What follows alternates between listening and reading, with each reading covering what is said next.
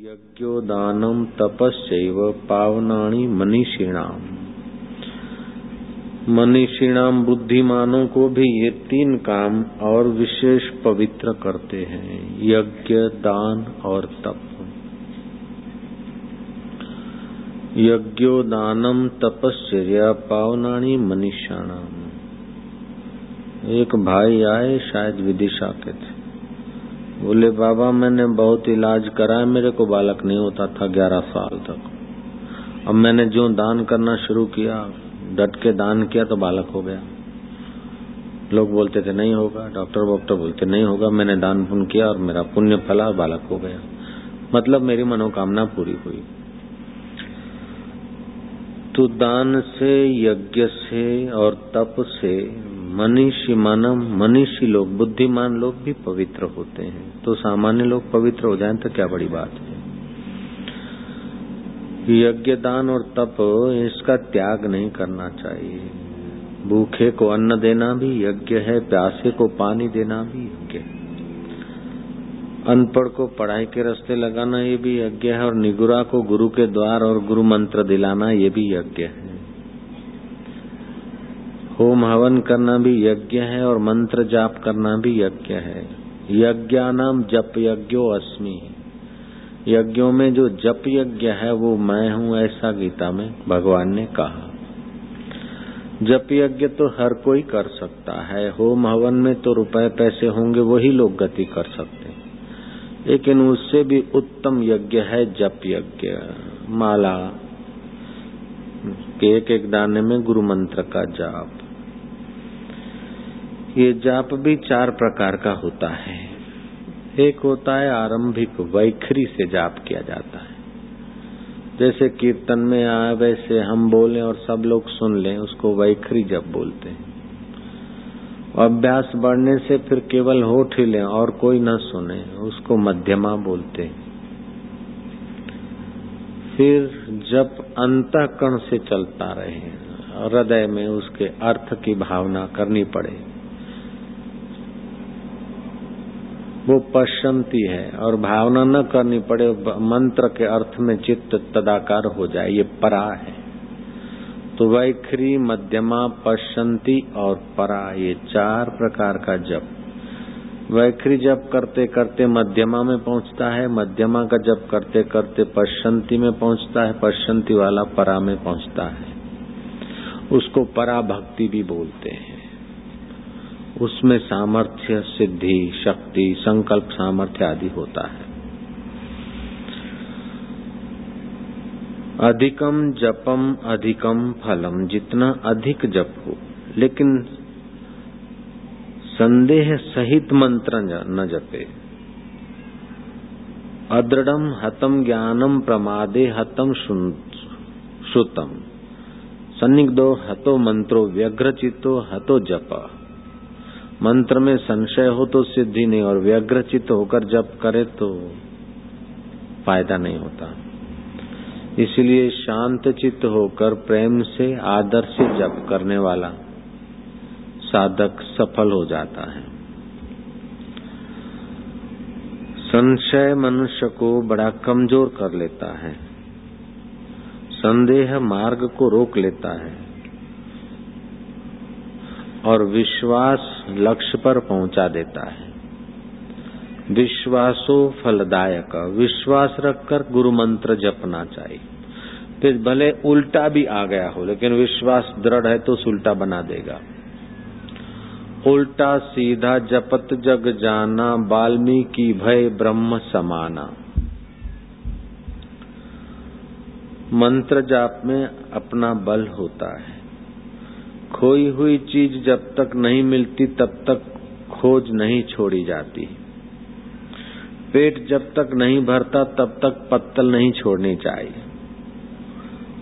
तो परोसने वाला आएगा, पत्तल छोड़ दिया तो परोसेगा क्या, सिर में परोसेगा? खोई हुई चीज़ नहीं मिलती, तब तक खोज जारी रखें। पेट नहीं भरता तो पत्तल संभाले रखें। किनारे नाव नहीं लगती, तब तक नाव न छोड़े। और आत्म परमात्मा की मुलाकात नहीं होती, तब तक साधना न छोड़े। फिर चाहे मंत्र जाप की साधना हो, चाहे गुरु भक्ति की साधना हो, गुरु के साथ तदाकार होने का, भाव की साधना हो, विचार की साधना हो, लेकिन वो चालू रखे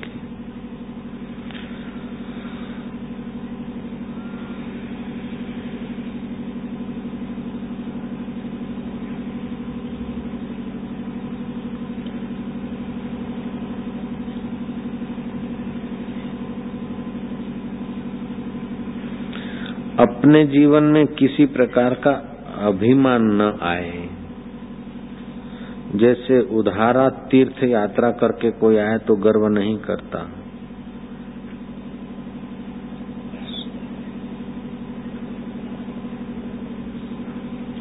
किसी के सहारे नदी पार करता है तो गर्व नहीं रखता है। किसी के सहारे तैर लेता है तो गर्व नहीं करता। और पुरोहित दान का गर्व नहीं करता और कोतवाल को गुनेगार का गर्व नहीं होता और पकड़ने का भी गर्व नहीं होता। जो गर्व है वो अपने में समझ की कमी से आता है। इसलिए समझ बढ़ाए और गर्व को किसी प्रकार के गर्व को अपने अंतक में न बैठने दे। अगर गर्व को बैठने देना है तो उसी प्रकार का गर्व रखो जिससे तर जाए। मैं भगवान का हूँ, गर्व भी तीन प्रकार का होता है। एक तो शरीर को लेकर जो गर्व किया जाता है, वो नाश करने वाला होता है। धन मेरा में धनवान, सत्ता मेरी में सत्तावान, रूप मेरा और मैं सुंदर, पढ़ाई लिखाई और सर्टिफिकेट मेरे और मैं इतना विद्वान। ये सारे गर्व जो हैं, जीव को बंधन करने वाले हैं। दूसरे दो प्रकार के गर्व जो हैं, वो मुक्ति के रास्ते ले जाने वाले हैं। तो एक होता है नीच गर्व दूसरा होता है मध्यम गर्व और तीसरा होता है उत्तम गर्व नीच गर्व नीचता को, नीचता के तरफ़ ले जाता है। जैसे रावण है, कंस है, हिरणा कश्यप है तो इन्होंने नीच गर्व किया। ये राज मेरा है, मैं राजा हूँ। धन मेरा है, मैं धनवान हूँ। मैं ऐसा हूँ, मैं ऐसा हूँ। शरीर को, शरीर में तो हाड़ मास मल मज्जा है। इसको मैं मानकर जो गर्व करना, ये नीच गर्व है। दूसरा होता है मध्यम गर्व। ये शरीर तो पाँच भूतों का है, लेकिन इसको चलाने वाला मेरा आत्मा परमात्मा का है। आत्मा परमात्मा का है, परमात्मा आत्मा के हैं। अर्थात मैं भगवान का हूँ, भगवान मेरे हैं। मैं गुरु का हूँ, गुरु मेरे हैं। ये मध्यम गर्व है, ये तारने वाला है। और तीसरा होता है उत्तम गर्व, कि सब बदल जाता है, सुख आएगा, बदल जाएगा, दुख आएगा, बदल जाएगा। बाल्यकाल आया, बदल गया, किशोर अवस्था आई, बदल गई, जवानी आई, बदल गई। बुढ़ापा आया, बदल गया, मौत आई, शरीर बदल गए, फिर भी जो नहीं बदलता, वो सोहम स्वरूपात्मा चैतन्य मैं हूँ, ये उत्तम गर्व है। अपनी अमरता का गर्व अपने ईश्वर के साथ एका, एकाकार होने का गर्व ये तारने वाला गर्व है। ऐसे ही आसक्ति भी होती है। कईयों को कर्म आसक्ति होती है कईयों को कर्म के फल की आसक्ति होती है। कुछ कर्म किए बिना वो रहते नहीं। ये कर्म आसक्ति है। अथवा कर्म करने के पहले सोचते कि ये फल मिलेगा कि नहीं फल मिलने की आसक्ति होती इससे बुद्धि कुंठित होती है। तो कर्म आसक्ति और फल आसक्ति नहीं, अनासक्त होने का अभ्यास करें। कर्म सुचारू रूप से करे, तत्परता से करे। अपने मन को इधर उधर भटका कर वायड़ा न बने, बूढ़ा न बन जाए, निस्तेज न हो। कर्म में तत्परता से लगने से वो कर्म भक्ति बन जाता है। बोले, महाराज, तत्परता से करेंगे, तभी भी पगार तो उतना ही मिलता है तो क्यों ज़्यादा काम करना? पगार उतना मिलता है लेकिन तत्परता से किया हुआ काम में उत्साह और अक्ल की बढ़ोतरी होती। आदमी स्वाधीनता का अनुभव करता है और पलायनवादी कर्म करने से आदमी की योग्यताएँ कुंठित रहती कठिन से कठिन काम खोज ले और उत्साह से करे तो योग्यता बढ़ती है। तत्परता से करे, काम की कठिनता देखकर भागे नहीं, कठिनता देखकर और उत्साह बढ़ाए। तो वह कार्य करने की कुशलता आती।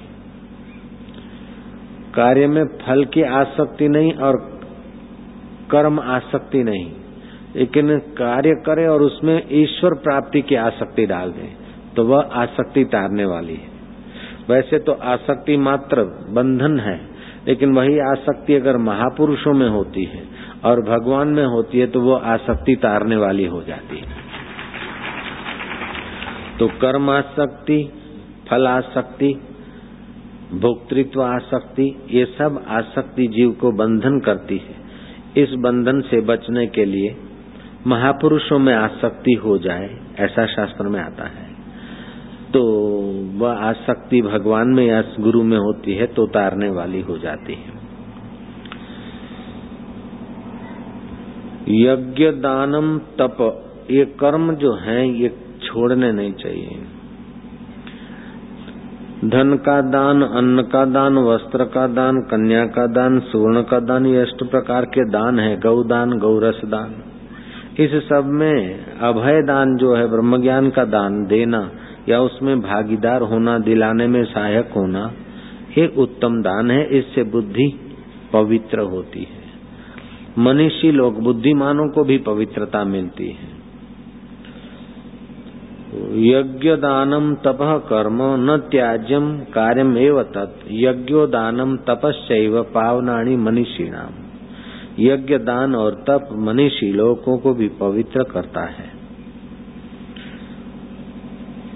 ध्यान के साथ अगर ज्ञान नहीं होगा तो ध्यान में भी आदमी इधर उधर की कल्पना में खो जा सकता है।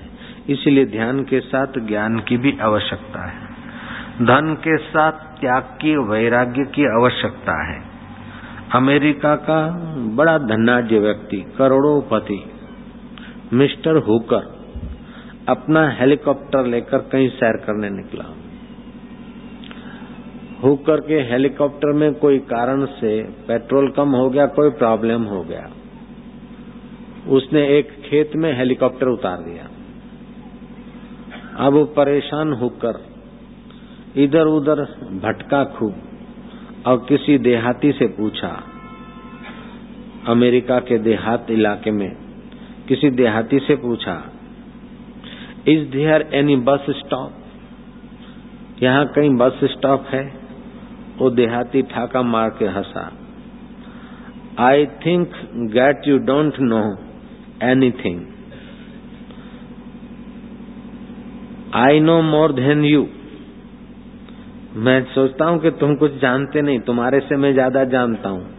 अपने को तुम अरबोपति, करोड़ोपति होकर समझकर अपने को चतुर समझते हो, लेकिन मैं समझता हूँ कि तुम चतुर नहीं हो।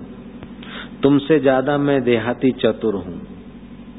I know more than you तो हुकर ने पूछा what do you know more than me तुम मेरे से ज़्यादा क्या जानते हो? उस देहाती ने बहुत सुंदर बात कही हुकर को I know where I am but you don't know where you are मैं जानता हूँ मैं कहा हूँ, लेकिन तू नहीं जानता कि तू कहाँ है, इसलिए मैं तेरे से ज़्यादा चतुर हूँ। तो मनुष्य को मैं कहा, उसकी जानकारी होनी चाहिए। अब खूबड़ खाबड़ निपट निराले जगह में, अमेरिका में तो छोटे मोटे देहात में भी बस की व्यवस्था नहीं होती, लोगों की अपनी कारें होती। तो ये निपट निराले देहात में कहता है कि is there any bus stop अरे, हेलीकॉप्टर ले लिया, करोड़ोपति बन गया तो अकल तो वहाँ पर अपनी, यूज़ तो कर। तो मनुष्य कौन कहाँ है, ये उसको पता होना चाहिए। रुपयों के बल से ही बड़ा बन गए, पद के बल से या सौंदर्य के बल से ही अपने को सुंदर मानने लग गए, चमड़े के बल से तो ये अनजान आदमियों का काम है। गोरा चमड़ा है और अपने को गोरा मानने लग गया। धन पड़ा है, बैंक में, तिजोरी में अपने को धनवान मानने लग गया। बेटे खेल रहे हैं, बाज़ार में या घर में, अपने को पुत्रवान मानता है। पुत्र तेरे नहीं है, पुत्र तो बहुओं की अमानत है और बेटियाँ जमाइयों की अमानत है। परमात्मा तेरा है और तू परमात्मा का धी ले जाते जमाई, धिया तो पालो पोषो पढ़ाओ लिखाओ, लेकिन धी, हमारी धी है नहीं, ये तो जमाइयों की अमानत है। तुसी खिला पिला के, पढ़ा लिखा के, नू बड़ी कर रखो, फिर जमाई को दे देनी पड़ेगी। धी है जमाइयों दी अमानत, और बेटे हैं बहुओं दी अमानत।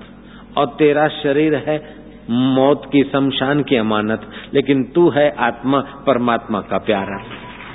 ये तेरे पता होना चाहिए। इस बात का ज्ञान तू याद रख कि शरीर कब्रस्तान की अमानत है, शमशान की अमानत है, बेटियाँ जमाइयों की अमानत है, और आजकल के बेटे बहुओं की अमानत है। और ये जो मेरा शरीर है जिन्होंने मैं मैं कहता सी वो है शमशान की अमानत। लेकिन मेरा आत्मा है परमात्मा का सनातन अंश। ये अपने को नॉलेज होना चाहिए। I know where I am but you don't know where you are मैं जानता हूँ मैं कहा हूँ, लेकिन तू नहीं जानता है, मिस्टर हुकर, कि तू कहाँ है। तू अपने को धनवान मान रहा है, लेकिन तुझे पता नहीं तू कहाँ है। तू अपने को हेलीकॉप्टर वाला मान रहा है, लेकिन तू ईश्वर वाला है, तू नहीं जानता। बस स्टॉप, इधर तू पूछ रहा है, तुझे पता नहीं तू कहाँ है। मुझे पता है मैं कहाँ हूँ। तो अपने आप के पते की खबर जिसके जीवन में है, वो निर्धन और गरीब होते हुए भी बुद्धिमान है, और जिसको अपना पता नहीं है, हम किस लिए आए हैं संसार में? आखिर जाना पड़ेगा तो क्या करने के लिए आए हम कौन हैं, किस लिए आए हैं और कहाँ जाएँगे? इस बात का पता होना चाहिए। तो हम कौन हैं? मैं मोहनदास है। मैं राजेश हूँ। मैं कृष्णचंद कृष्णाणी हूँ। ये तो शरीर का नाम है। तुम कौन हो? मन तू ज्योति स्वरूप अपना मूल पिछाण। तू ज्योति स्वरूप, ज्ञान स्वरूप, चैतन्य अमर आत्मा है। तो ये शरीर पर जो नाम रखा है, वो तेरा नाम नहीं, शरीर का नाम है। और शरीर तो बदलते रहते हर जन्म में नाम भी बदलते रहते शरीर भी बदलते रहते लेकिन तू अनामी है, अशरीरी है, इस बात का तू ज्ञान पाले। तू कहाँ है? शरीर में मैं रखता है कि धन में मैं रखा तो मैं धनवान? सत्ता में मैं रखा तो मैं सत्तावान? गोरे चमड़े में मैं रखा तो मैं गोरा? काले चमड़े में मैं रखा तो मैं काला। तू जहाँ अपना मैं रखता है, उन चीज़ों को तू आगे धर देता, खुद छुप जाता। है तो तेरे को अपने आप का पता नहीं। तू तो ज्योति स्वरूप है। ये सब बदल जाता है, शरीर बदल जाता है, इंद्रियाँ बदल जाती है, विचार बदल जाते फिर भी न बदलने वाला जो तू है, उसको तू पहचान। जिन खोजा तिन पाया, गहरे पानी पैठ। मैं पोरी डूबन डरी रही, किनारे बैठ। देह को मैं मानकर किनारे बैठा हूँ।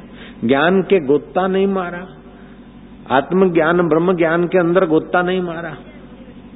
तो ब्रह्म ज्ञान के अंदर गोता नहीं मारने के कारण जीव का पतन हो जाता है।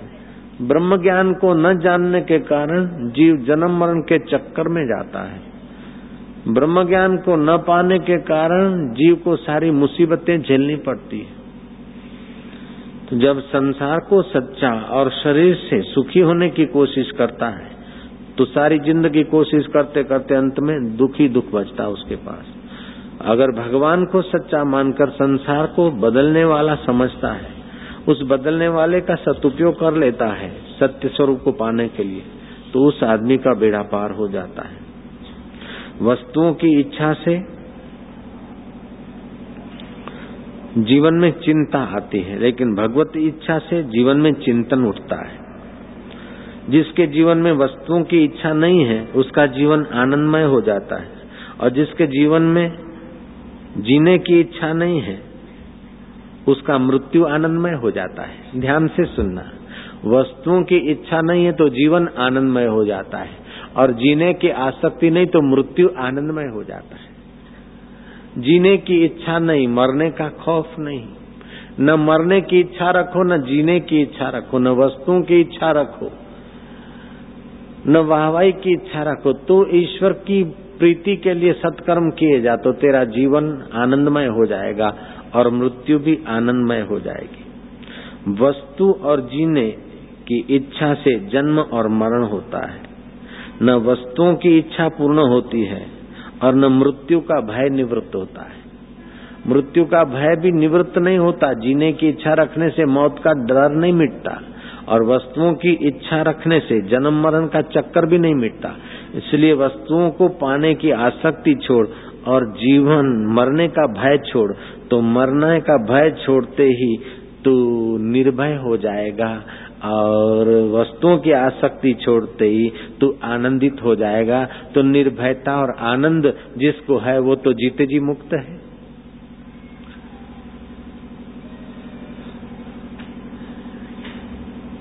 इन आँखों को जो दिखता है,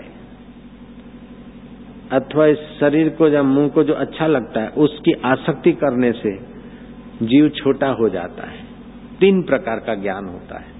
इस शिविर में ऊँची ऊँची बातें मैं इसलिए कहता हूँ कि खास चुने हुए साधकों के काम में आएगी। आम सत्संग में आम कथाएँ होती है, लेकिन शिविर में कुछ सूक्ष्म चिंतन होता है। तीन प्रकार का ज्ञान होता है।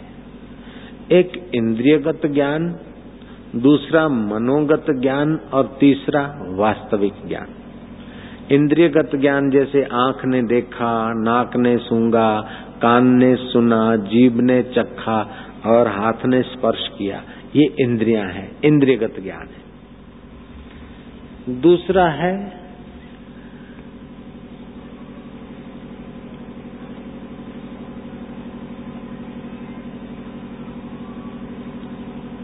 बुद्धि मन बुद्धिगत ज्ञान।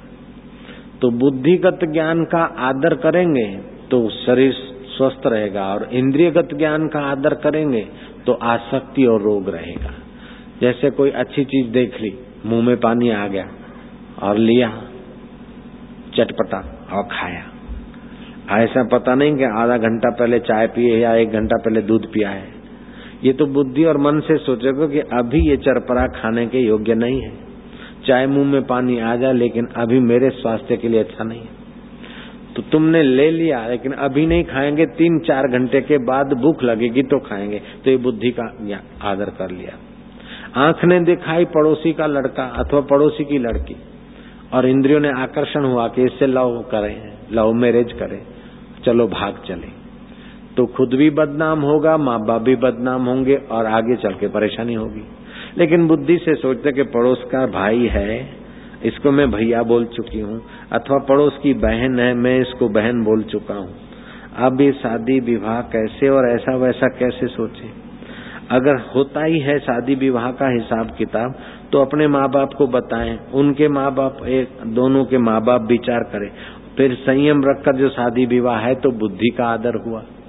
तो जब इंद्रियों के आदर में आदमी लपक पड़ता है तो फजेत होता है, बर्बादी के रास्ते चलता है। और बुद्धि का आदर करता है तो सामाजिक जीवन जीता है। बुद्धि से भी परे जो ब्रह्म ज्ञान का आदर करता है, कि मान लो शादी विवाह भी कर लिया, रीत रिवाज से, संयम से, अंत में या तो पत्नी मेरे को छोड़ जाएगी, या तो मैं पत्नी को छोड़ जाऊँगा। या छोरे मैनो छोड़ के चला जाएगा, या तो मैं छोरों को चला जाऊँगा। धन मिला या तो धन छूट जाएगा या तो मैं धन को छोड़ के चला जाऊँगा। तो ये सब आने जाने वाली चीज़ है। आने जाने वाली चीज़ का व्यवहार में उपयोग करे, लेकिन आसक्ति बेवकूफ़ी का कारण है। आसक्ति नहीं करूँगा, प्रीति तो भगवान से करूँगा और उपयोग संसार का करूँगा। ये सही ज्ञान का सहारा लेगा तो संसार में भी सुखी और मुक्ति में भी सफल हो जाएगा। तो इंद्रियगत ज्ञान, बुद्धिगत ज्ञान और वास्तविक आत्मविचारगत ज्ञान। तो जितना जितना इंद्रियों के ज्ञान का आदर अधिक होगा, उतना चोरी, फरेब, हाय, घोड़ा, तोबा, जारी, दंगा, मुकदमा, ये बढ़ जाएगा। बुद्धिगत ज्ञान का आदर होगा तो विवेक वैराग बढ़ेगा और आत्मज्ञान का आदर होगा तो परमात्मा का साक्षात्कार करने में बढ़ेगा। इसीलिए ज्ञान की आवश्यकता है कि कैसे ज्ञान पर तुम जीते हो? कौन से ज्ञान के वातावरण में तुम जीते हो? इसी से तुम्हारा दृष्टिकोण बनता है। वर्ल्ड पार्लियामेंट वर्ल्ड पार्लियामेंट सौ साल के बाद हुआ। शिकागो की बड़ी होटल में रखा गया। पामर हाउस, नाम ही ठीक रखा, पामर हाउस। शराब, कबाब जहाँ खाते, पीते हैं, लेडी, लेडा रहते हैं, उसको पामर हाउस नाम ठीक से रखा बड़ी होटल। उस बड़ी होटल में पाँच सात हॉल रखे। अलग अलग हॉल में अलग अलग प्रवचन। कोई छोटे हॉल थे, कोई कोई कोई बड़े थे, एक दो। तो उसका प्रचार प्रसार तो ऐसा हुआ, मानो दुनिया के लोग समझते होंगे कि हा हा न जाने दुनिया के लिए क्या क्या सोचा होगा। लेकिन प्रोटेस्टेंट और कैथोलिक लोगों ने अपना पैसा बटोरने के चक्कर चक्कर में आपस में ही लड़ पड़े। और दूसरे वक्ताओं को, हमारे जैसों को सत्संग करने का और समाज से आए हुए, गिने गिनाए पंद्रह सौ जैसे लोग होंगे कुल मिलाकर। उनको सत्संग सुनाने का हमको अवसर मिल गया। और प्रचार कितना हुआ, वर्ल्ड पार्लियामेंट में, क्या रे बेवकूफ़ हो, ऐसा वर्ल्ड पार्लियामेंट तो हमारे भारत के गाँव गाँव में होता रहता है, रोज होता रहता है। तुम सौ साल के बाद भी इतना ही कर सकते तो हमारा तो रोज रोज उधर होता है। जयराम जी के तो इंद्रियगत ज्ञान से, बाह्य प्रचार प्रसार से छोटी मोटी बातों में साधारण बुद्धि वाले लोग फंस जाते हैं। बाह्य प्रचार प्रसार में, इंद्रियगत ज्ञान में उलझे हुए लोग इम्प्रेस हो जाते हैं। लेकिन जिनके पास बुद्धिगत ज्ञान है, वो आगे पीछे का सोच कर फंसने से बच जाता है। और जिनको वास्तविक तत्व ज्ञान है, वो तो चौरासी लाख जन्म मरण से भी फंसने से बच जाता है। तो इंद्रियगत ज्ञान संसार में फंसाता है, बुद्धिगत ज्ञान विवेक वैराग्य लाता है, और वास्तविक ज्ञान परमात्मा से मिलाता है, इसलिए वास्तविक ज्ञान ब्रह्म ज्ञान है। ज्ञान मिड़े ज्ञानड़ी, ज्ञान तो ब्रह्म ज्ञान, जैसे गोला तोफ का सोलह सो मैदान। ब्रह्म ज्ञान हो जाए तो तुम्हारा दर्शन करके देवता लोग अपना भाग्य बना लेंगे। तुम्हारी आँखों से भक्ति, ज्ञान के व्यवस बरसेंगे जो समाज को सुख, शांति देने में मदद करेंगे। भगवान शिव कहते हैं कि तेरा निमेश किया हुआ ध्यान उस आत्मा परमात्मा का, ब्रह्म का, जगत दान करने के फल को प्राप्त करता है। सत्रह निमेश किया हुआ उस पर ब्रह्म परमात्मा का ध्यान। बाजपे यज्ञ करने का फल देता है। एक मुहूर्त किया हुआ उस आत्म पर, ब्रह्म परमात्मा के ध्यान में विश्रांति पाया हुआ। राजसु यज्ञ के फल को पाता है। एक पहर किया हुआ उस पर, ब्रह्म परमात्मा में विश्रांति पाकर ध्यान, किया हुआ ध्यान। अश्वमेघ यज्ञ के फल को देता है। शिव जी कहते हैं कि मुनि शार्दुल जिन साधु संतों से के दर्शन करके संसारी लोग निष्पाप होते हैं, जिन महापुरुषों के दर्शन करके संसारी लोग पावन होते हैं, वे महापुरुष भी उस पर ब्रह्म परमात्मा के ध्यान से अपने को और दूसरों को पावन करने का सामर्थ्य लाते हैं। ब्रह्मज्ञानी की दृष्टि अमृत वर्षी ब्रह्मज्ञानी अनाथों का नाथ, ब्रह्मज्ञानी का सब ऊपर हाथ ब्रह्मज्ञानी की मत कौन बखाने? नानक ब्रह्मज्ञानी की गत ब्रह्मज्ञानी जाने। ब्रह्मज्ञानी को खोजे महेश्वर, ब्रह्मज्ञानी आप परमेश्वर। ब्रह्मज्ञानी का कथ्या न जाई आधा अखर नानक ब्रह्मज्ञानी सबका ठाकुर।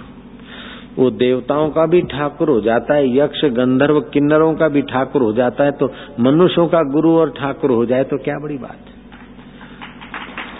तो ये वास्तविक ज्ञान ब्रह्म ज्ञान है तो इंद्रियगत ज्ञान, मन बुद्धि वाला ज्ञान और मन बुद्धि को भी जो देखता है सच्चिदानंद चैतन्य, वो तत्व पर ब्रह्म परमात्मा व अकाल पुरुष का ज्ञान। दुनिया में बहुत लोग इज़्ज़त वाले होते हैं। विद्वानों की इज़्ज़त होती है, बलवानों की इज़्ज़त होती है, सत्ताधीशों की इज़्ज़त होती है, कवियों की इज़्ज़त होती है माता पिता की इज़्ज़त होती है। मंत्र जंत्र बताने वालों की इज़्ज़त होती है, सामाजिक कार्य करने वालों की इज़्ज़त होती है सेवा भावी लोगों की इज़्ज़त होती है। लेकिन इन सबसे ऊँचे में ऊँची इज़्ज़त तो उसी की होती है, जैसे हाथी और प्राणियों से बड़ा है। हाथी मनुष्यों से बड़ा है, हाथी घोड़े से बड़ा है, हाथी गधे से बड़ा है, हाथी सुअर से बड़ा है, हाथी ऊँट से बड़ा है। लेकिन हिमालय के आगे हाथी छोटा हो जाता है। ऐसी बड़ी बड़ी इज़्ज़त वाले भी ब्रह्मज्ञानी की हिमालय जैसी इज़्ज़त के आगे सब छोटे हो जाते हैं। तो वास्तविक ज्ञान ब्रह्म ज्ञान है।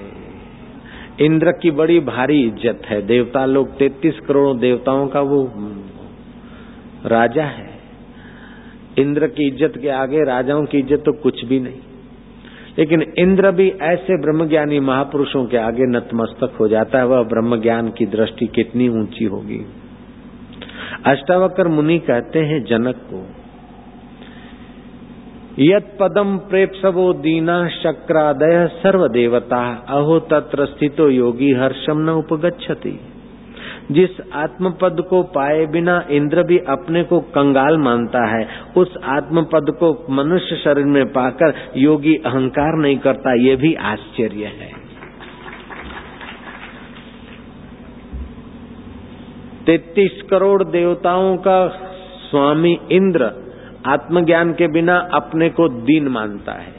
और मनुष्य जन्म में और कलयुग में खटपटिए जीवन में जीकर अपना आत्मज्ञान का सहारा लेकर गुरु की कृपा का अवलंबन लेकर ब्रह्म ज्ञान पा लेता और फिर उसको घमंड नहीं होता है, अभिमान नहीं होता। अरे छोटा मोटा संपदा मिलता है तो भी गर्व होता है। दो पाँच करोड़ किसी कंगाल को दो लाख मिल जाए तो कितना गर्व करेगा। दो लाख वाले को पचास करोड़ मिल जाए तो कितना उसका गर्व बढ़ेगा। लेकिन सारे राज, भारत का राज्य मिल जाए चक्रवर्ती तो कितना गर्व होगा। और ऐसे चक्रवर्ती का राज्य इंद्र के आगे तो कुछ भी नहीं। ऐसा इंद्र भी जिसका दीदार करके अपना भाग्य बनाता है ऐसे ब्रह्म ज्ञानी को गर्व नहीं होता है कितना आश्चर्य है। यत पदम प्रेपसवो दीना शक्रादय सर्व देवता अहो तत्र स्थितो योगी हर्षम न उपगछति तो यहाँ भगवान के श्लोक से हमें एक समझना होगा कि यज्ञ दानम कर्म न त्याज्यम, कार्यमेव तत्। यज्ञोदानम तपस्या पावनाणी मनीषाणाम। यज्ञ दान और तप रूपी कर्मों का त्याग नहीं करना चाहिए। उनको तो करना ही चाहिए। यज्ञ दान और तप ये तीनों ही कर्म मनुष्यों को पवित्र करने वाले हैं। और पवित्र होंगे तभी पवित्र ज्ञान में गति होगी और स्थिति होगी। जो आया वो खा लिया, जहाँ आया उसको कहे, जो आया वो कर लिया, जैसा आया, ऐसा जीवन जी लिया थर्ड क्लास और चाहे कि हमें ब्रह्म ज्ञान हो जाए। कहावत है न कि एरण की चोरी, सुई का दान, फिर ताके आसमान में कब आवे विमान? एरण की चोरी, सुई का दान। और बाट देखे कि कब आवे विमान? तो इससे काम नहीं चलता। है इसलिए इंद्रियगत ज्ञान, बुद्धिगत ज्ञान से भी जो परे है, उस आत्म परमात्मा का ध्यान और ज्ञान पाने का अभ्यास करके उस परम पद की यात्रा लक्ष्य ऊँचा होगा तो कर्म ऊँचे होंगे। प्राप्ति का लक्ष्य मकसद ऊँचा बना दो। मेरे को वाहवाही नहीं करनी, लेकिन अच्छे काम ज़रूर करने। और अच्छे में अच्छा जो भगवान और गुरु का अनुभव, मुझे अपना अनुभव बनाना है। तो मैं सत्कर्म तो करूँ, लेकिन भगवान और गुरु को अर्पण। यज्ञ दान तो करूँ, लेकिन उसके फल स्वर्ग या वाहवाही नहीं, उसका फल तो शाश्वत पाऊँगा, नश्वर फल नहीं चाहिए। तो इस प्रकार की दृष्टि से आदमी की गति होती है वास्तविक ज्ञान में। नर नारी के हृदय का जो अयन है, आत्मा है, उसको नारायण बोलते शास्त्र में। हम तो सेफिया कॉलेज में प्रवचन किया, वहाँ बोरे और मुसलमान बच्चे ही थे। कुछ थोड़े गिने गिनाए आठ दस परसेंट हिंदू बच्चे थे। तो हमारी आदत है जयराम जी बुलवाने की। तो वो बच्चे तो खूब सत्संग तो याद शक्ति की बातें, स्वास्थ्य की बातें, जीवन के विकास की बातें तो बड़े ध्यान से सुनते। और हम बोलते, जयराम जी तो लोग नहीं बुलवाते। बहुत कम लोग बोलते। तो मेरे को प्रिंसिपल ने कहा कि बापू, ये मुसलमान बच्चे हैं, बोरे बच्चे। मैंने उन बोरे बच्चों को खोज, ख्वाजा साहब को मानने वाले खोजे बच्चों को, मुसलमान बच्चों को ये बात बताई कि ख्वाजा साहब ने ऐसा कभी नहीं कहा कि तुम जड़ हो। मोहम्मद ने ऐसा कभी नहीं कहा, तुम जड़ हो। किसी मज़हब के, किसी पैगंबर ने, किसी पीर ने, किसी संत ने ऐसा नहीं कहा, तुम जड़ हो, तुम चेतन हो. रोम रोम में जो चेतन रम रहा है, उसको राम बोलते हैं। अगर जो बच्चे अपने को चेतन न माने, अपने को जड़ मानते हो, हाथ ऊपर करें। तो किसी ने हाथ ऊपर नहीं किया। तो मानना पड़ेगा, तुम चेतन हो। बोलो, हम चेतन है। बोले, हम चेतन है। तो जो चेतन है, वो रोम रोम में रम रहा है।